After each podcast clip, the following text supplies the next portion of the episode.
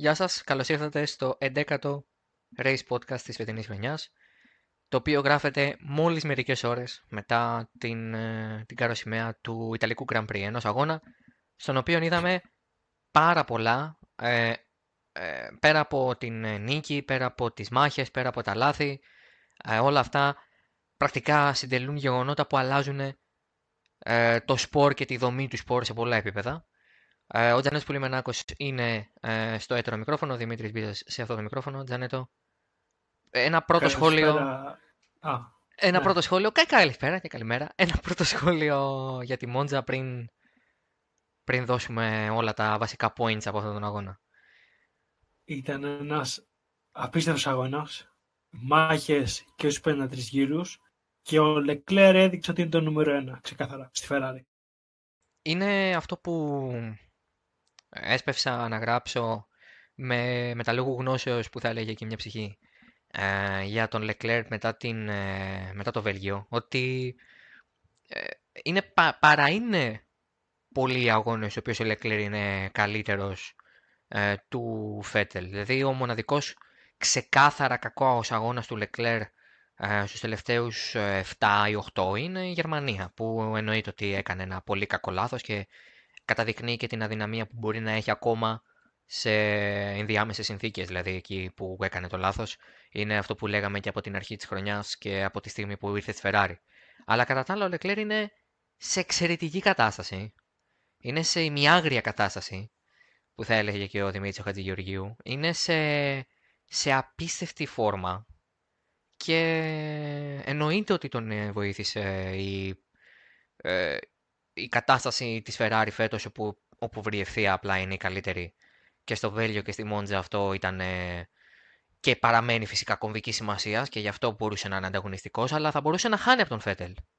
Οπότε εκεί είναι που μπαίνει η κουβέντα ότι ο Λεκλέρ είναι καλύτερος από τον Φέτελ. Δεν μπαίνει στο ότι είναι απλά κερδίζει. Είναι αγώνες Ferrari αυτοί οι δύο θα έπρεπε να έχουν σταμπαριστεί από την ομάδα από την αρχή της χρονιάς όταν Στους είδανε. δύο τελευταίους αγ... ο, ο Λεκλέρ τον έχει σβήσει τον Φέτελ. Δεν Δεν υπάρχει. είναι πουθενά.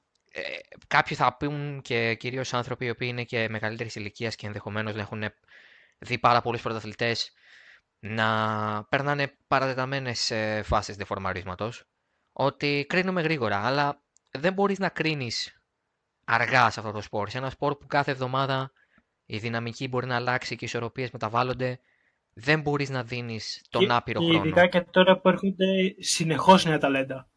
Ναι, γιατί ε, ο Φέτελ τώρα αυτή τη στιγμή αμφισβητείται σταθερά και με συνέπεια και ε, σχεδόν ε, ανησυχητικά για την ιστεροφημία του από έναν οδηγό ο οποίος ε, δεν μέτρα πάνω από 40 εμφανίσεις στη Φόρμουλα 1. Ο αγώνας ο οποίος ολοκληρώθηκε πριν από λίγο ήταν μόλις ο 35ος του.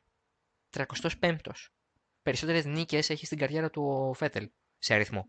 Δηλαδή δεν μιλάμε για έναν μπαρωτοκαπνισμένο, για έναν άνθρωπο ο οποίος ήρθε αποδεδειγμένα καλός να τον κερδίσει. Αυτό θα ήταν ίσως και ακόμα χειρότερο. Το, ε, θα ήταν ακόμα καλύτερο, συγγνώμη, δηλαδή θα υπήρχε μια λογική. Κερδίζει ένας οδηγός ο οποίος συμπλήρωσε μια χρονιά σε μια ομάδα του Midfield με καλά αποτελέσματα, αλλά χωρίς να κάνει κάτι εξωπραγματικό, δεν πήρε ένα βάθρο. Και τον κερδίζει με συνέπεια ε, σε κατατακτήρια, σε αγώνες. Δηλαδή, μόλις τώρα τον πέρασε στη βαθμολογία των ε, οδηγών.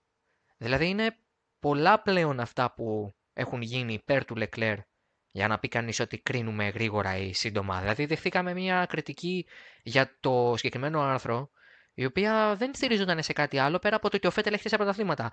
Την τελευταία φορά που τσέκαρα, κανείς οδηγός δεν κουβάλαγε μαζί για τα τέσσερα πρωταθλήματα μέσα στο μονοθέσιο. Δεν νομίζω ότι υπάρχει ε, κάποιο επιχείρημα που να δικαιολογεί το Φέτελ σήμερα. Και για να το βάλουμε σε ένα context ε, και να το πούμε πιο σωστά. Ο Σαρλ Leclerc λοιπόν κερδίζει στην Ιταλία αφού πρώτα έχει δεχθεί πίεση από δύο οδηγούς, έτσι. Δηλαδή, δεν ξέρω πώς το διαβάζεις εσύ αυτό όσον αφορά και τον, ε, το οδηγικό του pedigree, πρακτικά, το mentalite που έχει. Κοίταξε, από δύο οδηγούς και για πόσο 35-40 γύρους από έναν οδηγό με πέντε πρωταθλήματα που τον έχει στο δευτερόλεπτο συνέχεια. Ναι, είναι απίστευτα κοντά. Είναι... Δεν είναι απλά κοντά. Είναι... Τον βλέπεις ότι σε κάποια σημεία φτάνει πάρα πολύ κοντά. Και στο σημείο που πραγματικά εγώ πίστεψα ότι τον Μπέρνακ είναι και το σημείο που κάνει το λάθος ο Λεκλέρ. Και να σταθούμε λίγο σε αυτό. Ε, ο Δημήτρης Βούρδας, ο οποίος ε, δεν, είναι, δεν συμμετέχει αυτή τη φορά στο podcast, ε, μας μετέφερε όμως κάποιες σκέψεις του, στις οποίες ε, συμφωνώ και προσυπογράφω 100%. Είπε πολύ σωστά ότι σχεδόν όλοι έκαναν λάθος. Και ο Χάμελτον και ο Μπότας και ο Λεκλέρ που είδαμε. Ε, καλά ο Φέτελ εντάξει θα το συζητήσουμε μετά. Όλοι κάνανε λάθη. Και όλοι φάνηκε να πιέζουν. Εσύ πώς το κρίνεις αυτό, δηλαδή πώς, πώς βλέπεις πρώτα το, το λάθος, ας πούμε, π.χ. Ας, ας πούμε πρώτα το λάθος του Λεκλέρ. Ήταν λάθος πίεσης λόγω του Χάμιλτον; Ήταν λάθος ελαστικών. Πώς το, πώς το διαβάζεις; Ήταν κυρίως λόγω πίεσης, ήταν στο όριο. Δεν, μπορούσε να αφήσει ούτε ένα δέκατο, κυρίως επειδή είχε πιο σκληρή γόμα και έπρεπε να πιέζει για να καλύψει τη διαφορά στην απόδοση των δύο, αλλά δεν ήταν τόσο μεγάλο το λάθος. Ήταν τόσο όσο έτσι ώστε να μπορέσει με καλή άμυνα να κρατήσει τη θέση του. Και ε, συμφωνώ, αλλά κάποιος θα πει ότι έπαιξε και πολύ σκληρή άμυνα μετά. Έτσι. Ε, στην, ε, στο δεύτερο game. Και εγώ θα διαφωνήσω. Και θέλω να μου πεις και στην άποψή σου μετά. Εγώ θα διαφωνήσω ως, και ως προς την ε, μαύρη ασπρή σημαία. Η Φία γενικά τα έκανε μπάχαλο αυτό το τρίμερο. Τα έκανε μπάχαλο. Το Σάββατο ήταν μια φροσοκομωδία όλο αυτό που είδαμε. Και σήμερα έδωσε ποινές, κάποιες σωστές και κάποιες τελείως ε, ανεδαφικές. Αυτό δηλαδή το, το μαύρη ασπρή σημαία στον Λεκλέρ για ποιο λόγο; Για ποιο λόγο; Ο Λεκλέρ δίνει στον Χάμιλτον αρκετό χώρο για να στρίψουν καθαρά και απλά ο Χάμιλτον να μείνει πίσω του. Ο Λεκλέρ δεν εκβιάζει τον Χάμιλτον να πεταχτεί εκτός πίστας ενώ ο Βρετανός έχει περάσει. Ο Λεκλέρ είναι καθαρά μπροστά, είναι πάνω από ένα μονοθέσιο μπροστά. Πάνω από μισό είναι μονοθέσιο μπροστά. Οι κανονισμοί ορίζουν ότι μισό μονοθέσιο χρειάζεται να είσαι μπροστά και πάλι είσαι καλυμμένος. Ο Λεκλέρ έχει και, περιθώριο. Και έχει και την εσωτερική. Έχει την εσωτερική, έχει τη γραμμή την αγωνιστική. Κάπου διάβασα ότι πήρε δύο γραμμές. Πρέπει να καταλάβετε ότι όταν αλλάζει δύο γραμμές σημαίνει ότι αλλάζεις τρεις φορές. Όχι δύο. Επειδή διάβαζα για ότι άλλαξε γραμμή δύο φορές. Όχι. Ο, ο Λεκλέρ είχε τοποθετήσει το, το μονοθέσιο στη μέση της πίστας. Και μετά άλλαξε. Και απλά μετά. Ναι. Δεν είναι, είναι καθόλου νόμιμη η, η συμπεριφορά του.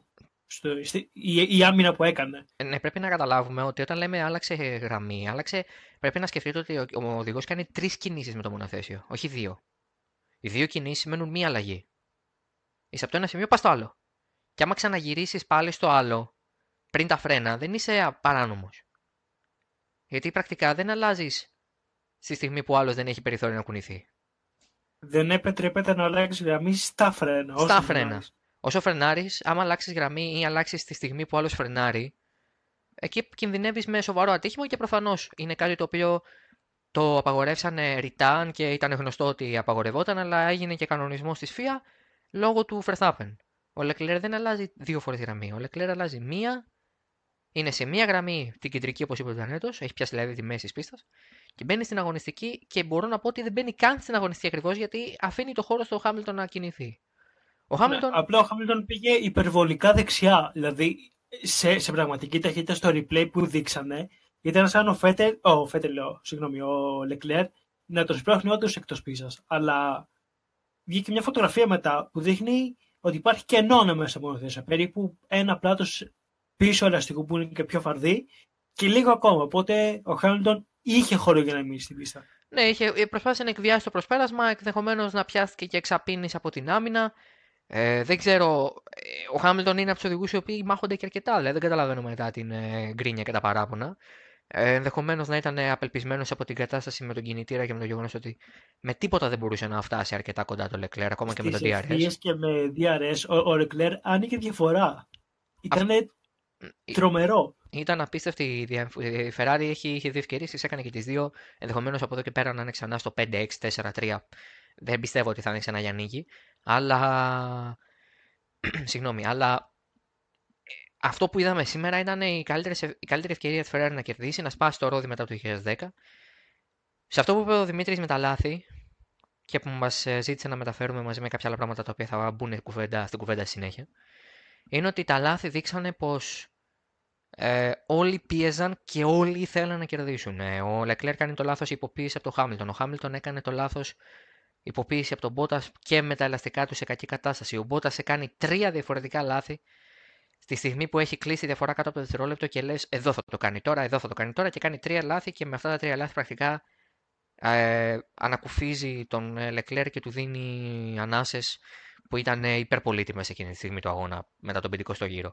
Ο, ο, ο Verstappen κάνει ένα αντίστοιχο λάθος στην εκκίνηση. Εντάξει, αυτό ήταν ε, ζήτημα εκκίνησης, δεν ήταν τόσο ζήτημα μάχης ε, για την πρωτοπορία. Ο, ο Φέτελ κάνει το λάθος στην Ασκάρη. Δηλαδή, όλοι πίεζαν. Συμφωνείς με, αυτή την, ε, με αυτή την οπτική; Συμφωνώ απόλυτα. Όλοι έδειξαν ότι θέλουν να πάρουν το μέγιστο και όλοι οδηγούσαν στο όριο, ίσως και παραπάνω οδηγούσαν στο όριο, προσπαθήσαν να πάρουν το μέγιστο. Η αλήθεια είναι ότι το να του πει κάποιος του Φέντελ ότι θα ήταν τέταρτος μετά την εκκίνηση, εγώ έγραφα ότι ο Φέντελ θα έπρεπε να έχει περάσει μία Mercedes στην εκκίνηση. Γιατί μετά η Mercedes θα έκανε αυτό που τελικά έκανε. Θα έπαιζε teamwork. Θα έλεγε, θα δώσω μία στρατηγική στον ένα, μία στον άλλον, τελείως διαφορετικές, και ουσιαστικά θα ε, σφυροκοπούσα το Leclerc μέχρι να λυγίσει και με τον Φέτελ εκτός εξίσωσης, ακόμα και τέταρτος που ήταν, και μετά που ήταν πάρα πολύ πιο εύκολα τα πράγματα όταν έκανε το λάθος και έπεσε τελευταίος, η Mercedes είχε ανοιχτό πεδίο. Η Mercedes έπαιξε τα ρέστα της. Τα ρέστα της. Δηλαδή, αν αυτόν τον αγώνα τον έκανε η Ferrari και έχανε, θα λέγαμε ότι η Ferrari έκανε τον καλύτερο αγώνα της δεκαετίας. Η Mercedes έκανε απλά τη δουλειά της. Ε, πιστεύω ότι έκανε τον πιο έξυπνο αγώνα από όλους. Αλλά για μένα ήταν πολύ σοφό και το ότι ο Leclerc παίρνει την απόφαση ενδεχομένως βλέποντας και την κατάσταση των ελαστικών και το πώς πήγαινε ο αγώνας, να πάρει τη σκληρή και όχι τη μέση. Την πάτησε μία φορά στην Ουγγαρία, παραλίγο να την πατήσει και στο Βέλγιο, σώθηκε τελευταία στιγμή. Και στην ε, Μόντζα είπε όχι. Δεν την ξαναπατάω. Είναι σαφές ότι δεν μπορεί να διαχειριστεί. Ήταν πολύ, πολύ έξυπνη κίνηση Ferrari να το βάλει τα σκληρά ελαστικά. Του βάζει τα σκληρά. Εγώ πιστεύω ότι παίζει ρόλο και η δικιά του το δικό του input, να το πω έτσι. Δηλαδή, δεν πιστεύω ότι η Ferrari θα σκεφτόταν μόνη της ότι ο Leclerc έχει θέμα με τη μέση ή γενικά ότι έχει θέμα με την δεύτερη τη τάξη πιο σκληρή. Ναι. ναι. Και νομίζω ότι είχαν βάλει τα σκληρά στον Φέτελ πιο πριν για να δούνε πώς πατάει το μονοθέσιο. Ναι, είχαν δοκιμάσει και λογικό βέβαια γιατί και ο Φέτελ εκεί που είχε πέσει με τα σκληρά θα μπορούσε να κάνει περισσότερους δυνατούς γύρους. Οπότε είχαν και δεδομένα, αλλά νομίζω ότι ήταν ένας πολύ καθαρός ε, από άποψη στρατηγικής αγώνας. Με ένα pit stop και πάλι είδαμε διαφορετικές ε, προσεγγίσεις, να το πω έτσι. Δηλαδή, η Ferrari πήρε αυτή την, αυτό το δρόμο, η Mercedes αποφάσισε να κάνει ένα split strategy ε, για να έχει διπλή ευκαιρία να κερδίσει το Leclerc. Και ο Leclerc ακόμα και με αυτήν την κατάσταση καταφέρει να κερδίσει. Και αυτό είναι το δεύτερο πράγμα που μας έθεσε στο τραπέζι ο Δημήτρης και στο οποίο προσυπογράφω επίσης όσον αφορά την, ε, την οπτική του, ο Τελεκλέρ πλέον, εκτός από το ότι πρέπει να θεωρείται αν διαφυσβεί το νούμερο 1 και η Ferrari να αρχίσει να φέρεται στον Leclerc ως το νούμερο 1 της, αφού δεν και, και καλά πρέπει να έχει αυτή την οτροπία, ο Leclerc κάνει αυτό που και πολλοί ακόμα μεγάλοι οδηγοί δεν έκαναν και αυτό είναι που ενισχύει το επίδευμά του. Δηλαδή, ε, ανέφερε κάποια ονόματα του Σμιτς που δεν έχουν κερδίσει τη Μόντζα, όπως είναι ο Πρόστο ή όπως είναι ο Λάουντα ή όπως είναι ο, ε, ο Φέτελ στην τωρινή εποχή. Και σκέφτεσαι ότι το έκανε ο Λεκλέρ με μεγάλη πίεση και στη δεύτερη χρονιά του Φόρμουλα 1. Και βάζει υπό ένα πρίσμα αυτή την νίκη και σε βάζει να σκεφτείς υπό, υπό ποιες συνθήκες πήρα αυτή την νίκη και τι σημαίνει αυτή η νίκη. Ε, το δικό σου σχόλιο αντανέτω σε αυτό ποιο είναι, δηλαδή τι σημαίνει αυτή η νίκη για τον Λεκλέρ, πέρα από τα βαθμολογικά, πέρα από όλα αυτά. Τι σημαίνει για τον Λεκλέρ, για τη Ferrari και το Φέτελ. Πώς το διαβάζεις εσύ αυτό; Σίγουρα είναι μια, μια νίκη που δίνει σίγουρα κίνητρο στον ίδιο να τα πάει καλύτερα. Είναι μια νίκη που βάζει τη Ferrari να σκεφτεί τα στάτου των οδηγών της. Ποιον ε, θα έχει νούμερο 1, ποιον νούμερο 2 και τι στρατηγική θα ακολουθήσει και στο υπόλοιπο χρονιάς, αλλά σημαντικότερα του χρόνου, άμα, άμα μείνουν και οι δυο και, και γενικότερα είναι μια νίκη που δίνει πάτημα στο Leclerc και στην Ferrari να ελπίσουν για, κάτι, για, για ένα πολύ δυνατό μέλλον. Σας ζητήσαμε να μας στείλετε ερωτήσεις για, για το Ιταλικό Grand Prix. Δεχθήκαμε μερικές, ε, οι περισσότερες, η συντριπτική πλειοψηφία, πλειονότητά τους είναι για το Φέτελ. Ενδεικτικά να αναφέρω κάποιες οι οποίες ξεχωρίζουν γιατί κάποιες ε, τις έχουμε αναλύσει ήδη λέγοντας αυτά που είπαμε σήμερα. Ε, υπάρχει μια ωραία ερώτηση γιατί μπορούμε να βάλουμε και αυτή την κουβέντα τώρα.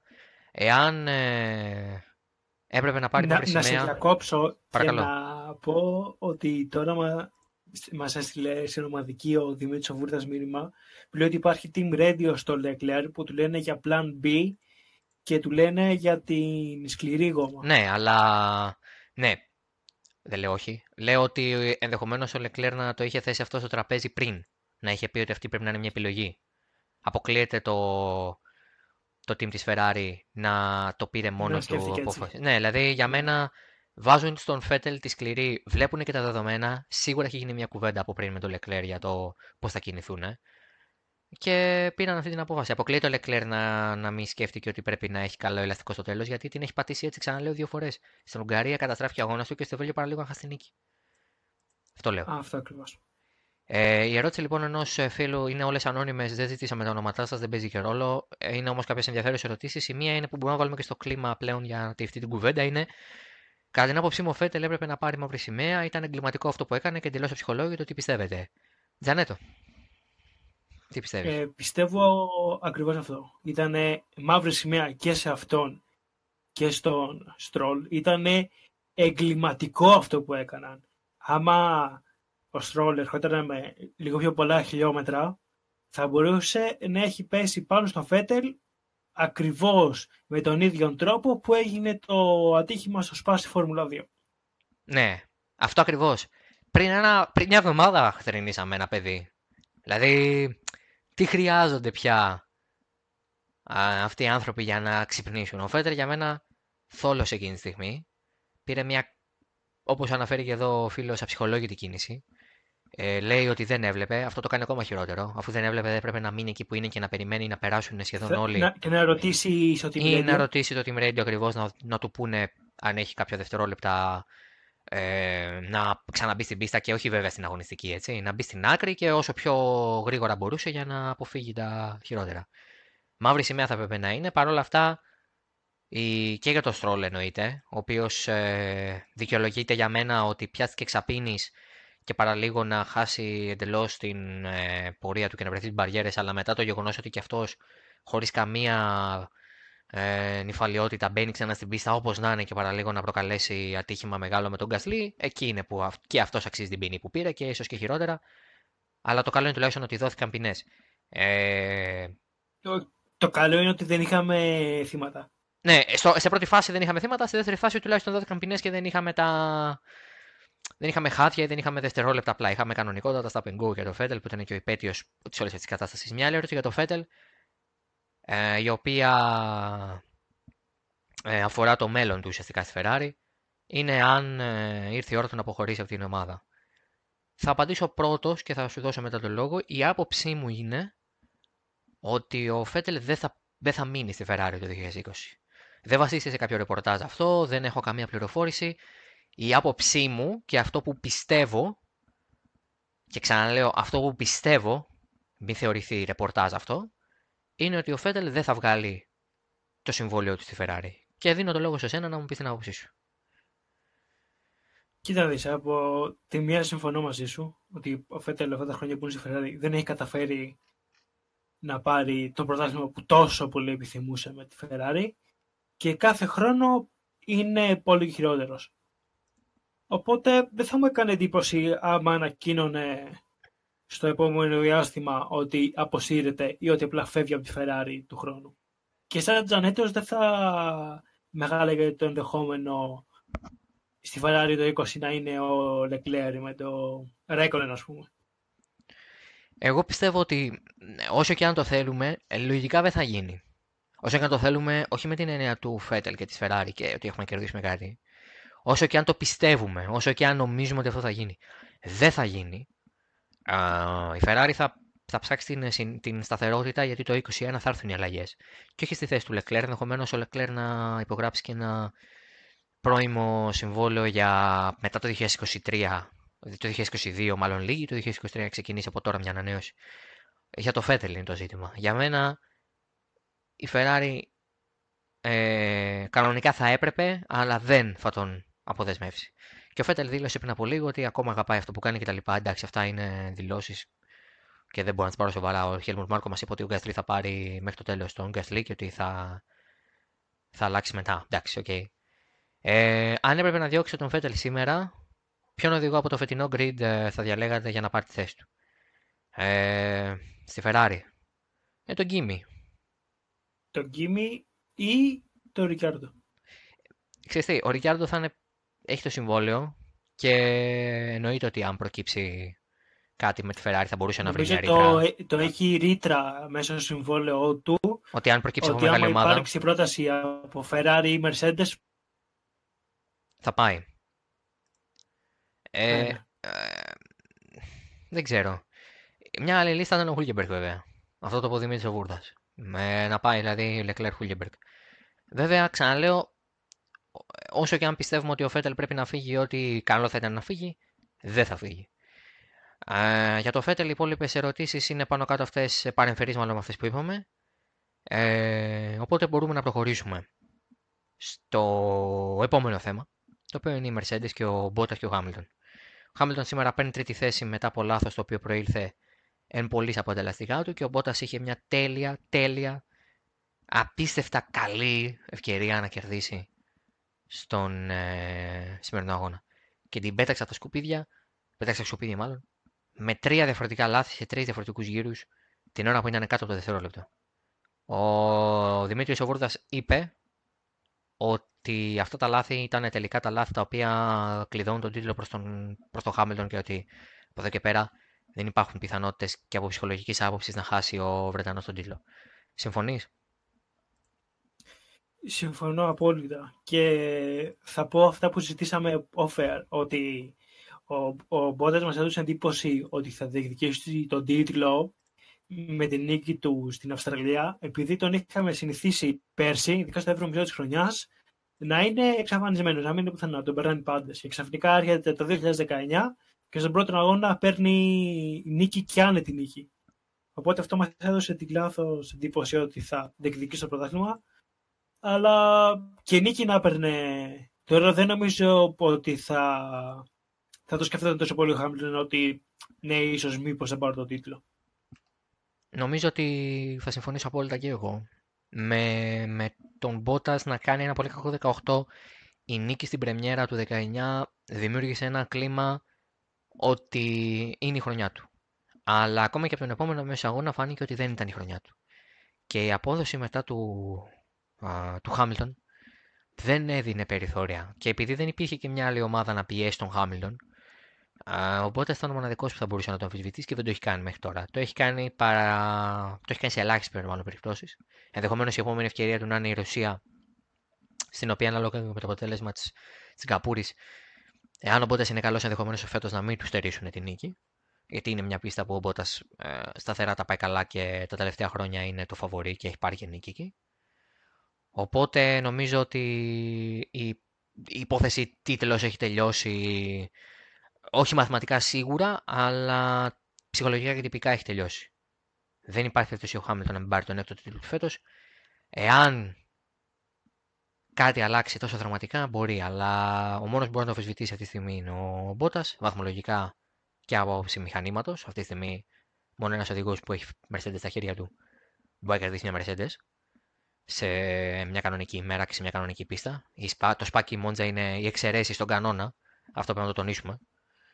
Οπότε νομίζω πως ε, η κατάσταση έχει κρυθεί και η πλάστικα έχει γύρει κατά 90% υπέρ του Χάμιλτον με 7 αγώνες να μου μένουν και περισσότεροι εξ αυτών και σε, και σε όλους έχει πάει καλά και, και το μονοθέσιο βολεύεται οπότε δεν θα κάνει κακούς αγώνες.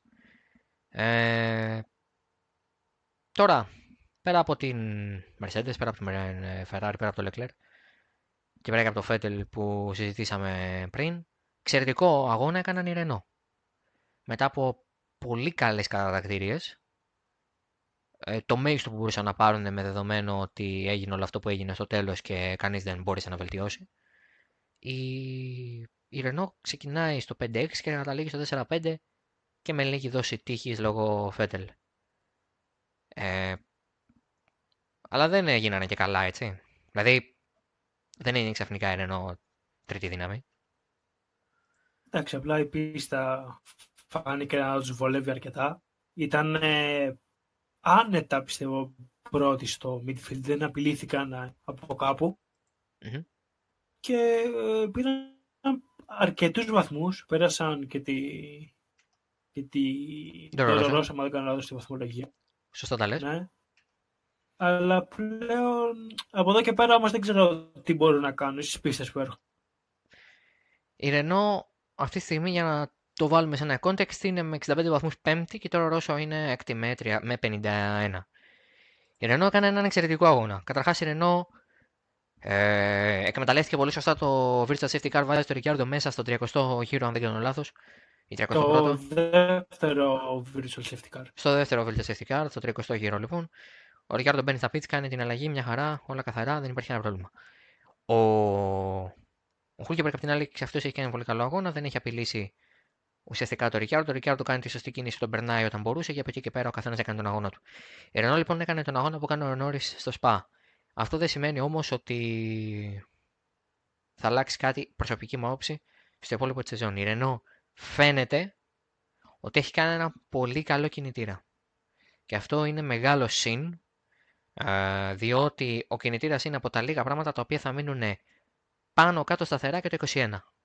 Και αν η Renault αποφασίσει να συνεχίσει το πρόγραμμά της και μετά το 2020, ε, θα έχει μια καλή βάση σε αυτό. Και η αλήθεια είναι ότι ένας καλός κινητήρας σε αυτή την εποχή της Φόρμουλα 1 είναι πάντα ευπρόσδεκτος. Το είδαμε και με τη Ferrari, η οποία ό,τι ελπίδες έχει, τις έχει σε πατημένα κομμάτια σε ευθείες. Και ακόμα και έτσι ε, πήρε δύο νίκες και αν δεν πάρει και καμία άλλη ακόμα, πετυχημένη θα τη θεωρηθεί φετινή χρονιά της ε, στο τέλος, στηριμένο των αναλογιών, γιατί έχει, έχει κερδίσει το μέλλον της και έχει κερδίσει και τις εντυπώσεις ε, σε ένα πολύ συγκεκριμένο κομμάτι και αυτό λέγεται στο κομμάτι του κοινού της, γιατί έχει κερδίσει με το Leclerc πολλά πράγματα. Η Renault απ' την άλλη, αυτή τη στιγμή κερδίζει να κατευνάσει λίγο τα πνεύματα, να ηρεμήσει λίγο τους ε, ανθρώπους της ομάδας, να εμπνεύσει μια εμπιστοσύνη όσον αφορά τις αποδόσεις της.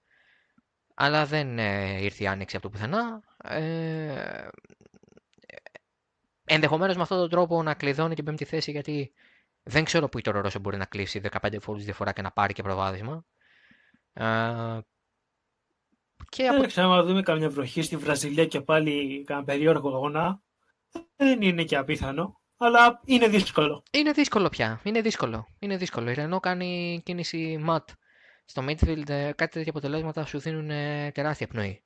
Ε, και εκεί που λέγαμε ότι το βάθρο του Κουβία θα ήταν ισοτήρια, ε, ισοτηρία, να το πω καλύτερα, συγγνώμη, της ε, Ρορόσο, τελικά φαίνεται ότι δεν αρκούσε. Και δεν αρκούσε διότι για να πάμε και στην Toro Rosso και στη Honda, τα πράγματα δεν κύρισαν και ιδανικά για τους κινητήρες Honda. Ο Verstappen μπήκε στη δεκάδα, αλλά με πολλή δυσκολία και χωρίς να κάνει τα προσπεράσματα που έκανε σε άλλους αγώνες που έχει βρεθεί πίσω με κινητήρα Renault, να το πω, να το πω έτσι, να το θέσω έτσι. Και, και προβλήματα και το Σάββατο και στον αγώνα έκανε, έκανε παράπονο στο τριμέντιο ότι στην έξοδο από το πρώτο ΑΕΣ χάνει πάλι δύναμη.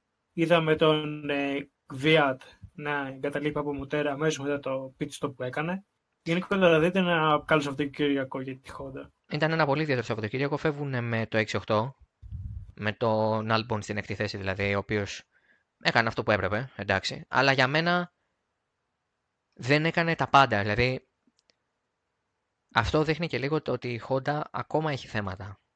Δηλαδή, πιστεύω ότι δεν είναι θέμα Albon το γεγονός ότι δεν μπόρεσε να περάσει της Renault. Είναι θέμα Honda. Ε... Ναι, σίγουρα. Ο Άλμπον το πάλεψε στους πρώτους γύρους. Βγήκε εκτός πίστας, ε, έχασε θέσεις, αλλά το πάλεψε. Και είχαμε και την σχετική ερώτηση από έναν φίλο, ότι πώς είδαμε την επίδοση του Άλμπον και αν θα μπορούσε να περάσει τα Ρενό. Όχι. Και δεν φταίει ο Άλμπον. Μην αρχίσουμε να κατηγορούμε και τον οδηγό τώρα γιατί δεν μπορεί να περάσει σε μια πίστα με ευθείε. Ε, και ο πιο κακός οδηγός με μια στοιχειώδη ταχύτητα από το μορτέρ του μπορεί να φρενάρει σωστά για να περάσει μπροστά από έναν άλλον. Δηλαδή δεν, δεν είναι πυρηνική φυσική. Ο Άλμπορν ήταν όμως ανήμπορο. Για μένα η Honda έχει ακόμα θέματα. Όπως πολύ σωστά είπε και ο Τζανέτο, είχαν και θέματα, αν όχι αξιοπιστίας, τα Red Bull. Τα τώρα είχαν σίγουρα. Η εγκατάλειψη του κουβιέτη ήταν μεγάλο, μεγάλο ζήτημα. Και θα το δούμε. Θα το δούμε. Έρχονται αγώνες οι οποίοι η Σιγκαπούρη, για παράδειγμα, θα πιέσει αρκετά του κινητήρες όχι σε άποψη καταπώνησης λόγω χρήσης, αλλά λόγω θερμοκρασιών. Έτσι, να το θυμίσουμε αυτό ότι η Σιγκαπούρη είναι ένας αγώνας όπου η υγρασία όταν είναι στο 85% λέμε καλά είναι. Έχει δροσούλα. Είναι ε, και μεγάλος αγώνας. Μεγάλος αγώνας σχεδόν δύο ώρες, σε, σε κλειστή πίστα, με πάρα, πολύ, ε, ακολούθη, ε, πάρα πολλούς μάλλον οδηγούς να ακολουθούν ένας τον άλλον και να ανεβαίνουν οι θερμοκρασίες στο Θεό. Οπότε θα δούμε ενδιαφέροντα πράγματα.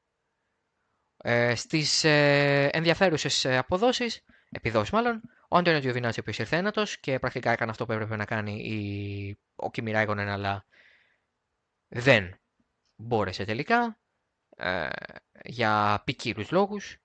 Και από την άλλη, ο Λάντον Νόρις, ο οποίος πήρε έστω και αυτόν τον ε, ένα βαθμό για τη McLaren, η οποία ήταν πάρα πολύ άτυχη να κάνει το λάθος στο pit stop του Sainz και να χάσει και άλλους βαθμούς για ακόμα μια φορά. Η McLaren ευτυχώς για την ίδια πήρε αρκετούς βαθμούς προηγούμενους αγώνες. Οπότε τώρα αυτοί οι δύο που δεν τις πήγαν και τόσο καλά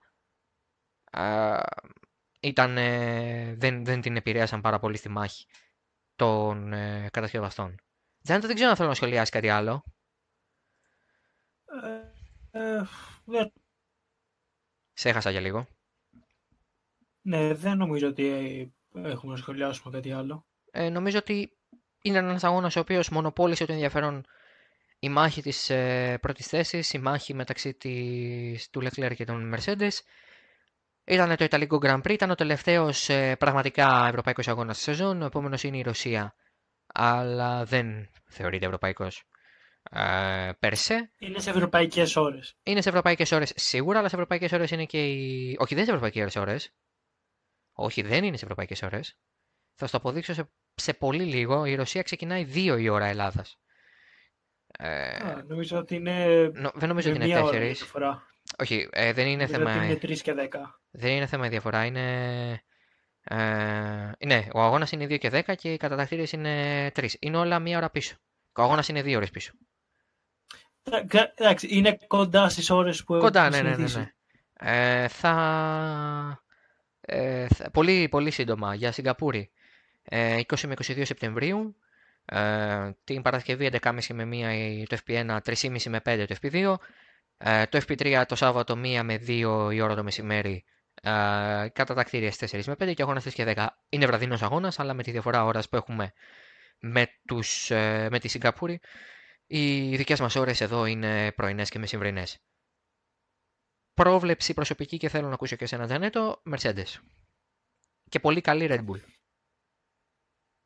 Ναι, αυτό ακριβώς. Μια Mercedes από πέρσι έχει δείξει, που από πέρσι έχει δείξει να βολεύεται αρκετά στην πίστα, αλλά με τον Verstappen σίγουρα να θέλει να επιστρέψει στα καλά αποτελέσματα και λογικά με την πίστα να βολεύει τη Red Bull. Δεν είναι απίθανο να δούμε και τον ε, Verstappen να παλεύει για την νίκη.